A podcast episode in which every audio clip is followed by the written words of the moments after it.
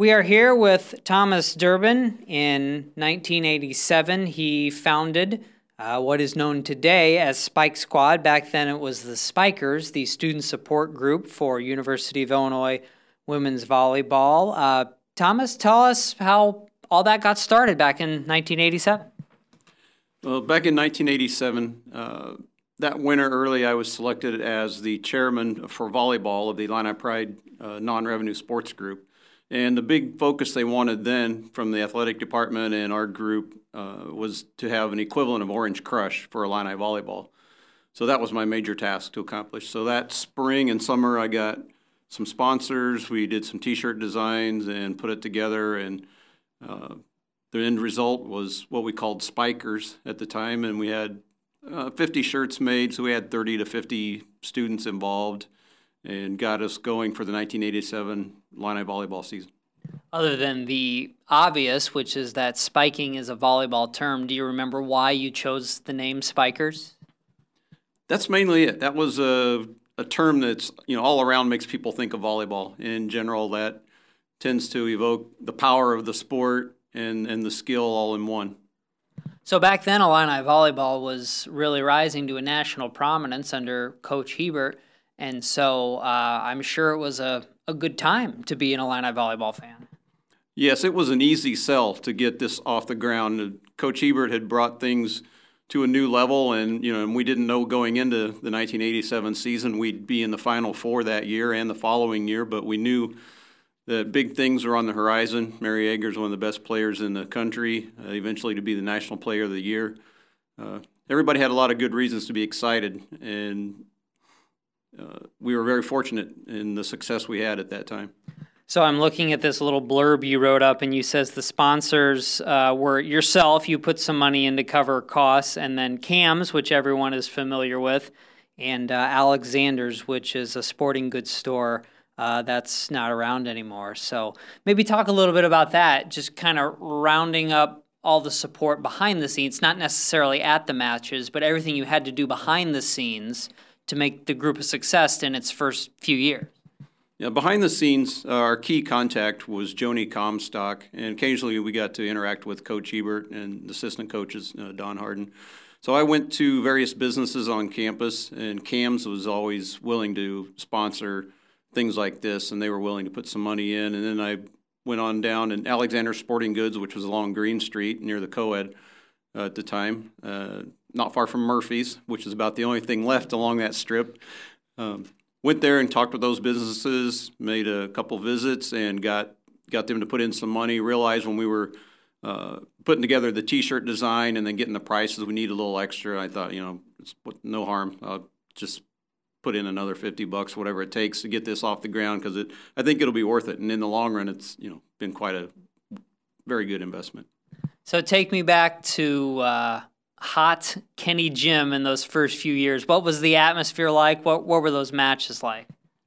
Oh, it was amazing. It'd make your head swim. You'd get in there, we'd be in the balcony above the opponent's bench, and we were able to, to just drown out anything their coaches were saying. We were able to uh, get the whole crowd going, and, and in that small, compact atmosphere, when you get maximum, I think was getting close to 2,000 people if you stuffed a lot of them on the floor and with, with some extra bleachers brought in and the noise and the atmosphere in there was just had to make the opponents nervous. And I could say they couldn't hear what they were doing, but our people knew they were. And that atmosphere was electric. Um, your head would swim. You'd just be caught up in the whole moment, and everybody was so tight together. You just felt like one one big fan, you know, screaming for the team. Well, what did you hear back from the players and from Coach Hebert? I'm sure they appreciated this newfound support. Yes, I think they did, and we got good feedback through our uh, the athletic department and stuff. In those days, of course, we didn't have social media, so we didn't have the personal relationships with the team and coaches that you see today because they did their thing, we did our thing, you know.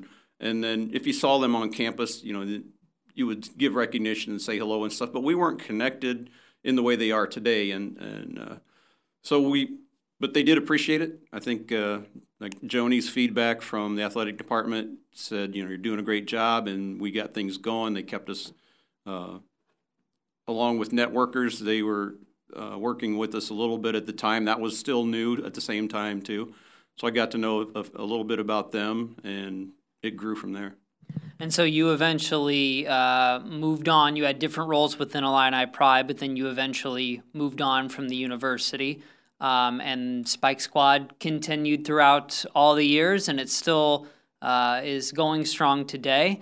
So I guess when you look at where it is today, uh, what do you think? I mean, it's got to make you proud that what you started is still going strong today. Yeah, it is. It's uh, it makes me very happy to see the student support there and, and how Illini volleyball has grown and and the, at the level that we reached in 87 and 88 that the program has stayed high. We're perennially a, a Sweet 16 team and you know we've had a couple other trips to the Final Four and it's a program that's by far you know above board and the coaches have all been excellent. They have great relationships with the players. It's, it's an entire atmosphere now that with social media and everybody linked, we've got networkers and Spike Squad, the team, the coaches, other people, um, all interacting together now, and and the product just becomes better every year. Yeah, so let's talk a little bit about networkers. So they're kind of the booster group that's I guess younger people can join, but it's kind of designed for adults. You know, Spike Squad is for the college age, networkers is kind of uh, more for adults. And you you recently got on that board, correct? Yes, I just I'm um, the newest member this year of Networkers Board. Um, one thing we'd like to do is increase the number of people in networkers. Of course, you know, Illini volleyball is still uh, very high profile, and coming off a Final Four season, there should be a lot of interest. And say the adults, the students, there's a gap in there we need to bridge and get more people. I'd even say in their you know 30s and 40s involved. I know that like uh, when I was going through those age groups, I brought my kids over here to some volleyball and get them exposed to it. But you get busy with, with life, and then you realize, hey, I need to get back to volleyball. But we need to get, I think, more of that middle age group involved and uh, and turn things over, get some some new voices and some some new eyes on the scene, and and increase our numbers. It'd be fantastic. So, uh, did you maintain close contact with the volleyball program throughout this entire time, or have you kind of found your way back in recent years and now you're involved with, with networkers? I think it was that period of time where I was away uh, for the first 10 or so years, you know, after college because I was working and, and my kids were younger. They got old enough to be brought to matches and, and that. So then that got the interest going again. I got back in touch with some people. I met some of the new Spike Squad chairs along the way and started staying in touch in them and then got back into networkers.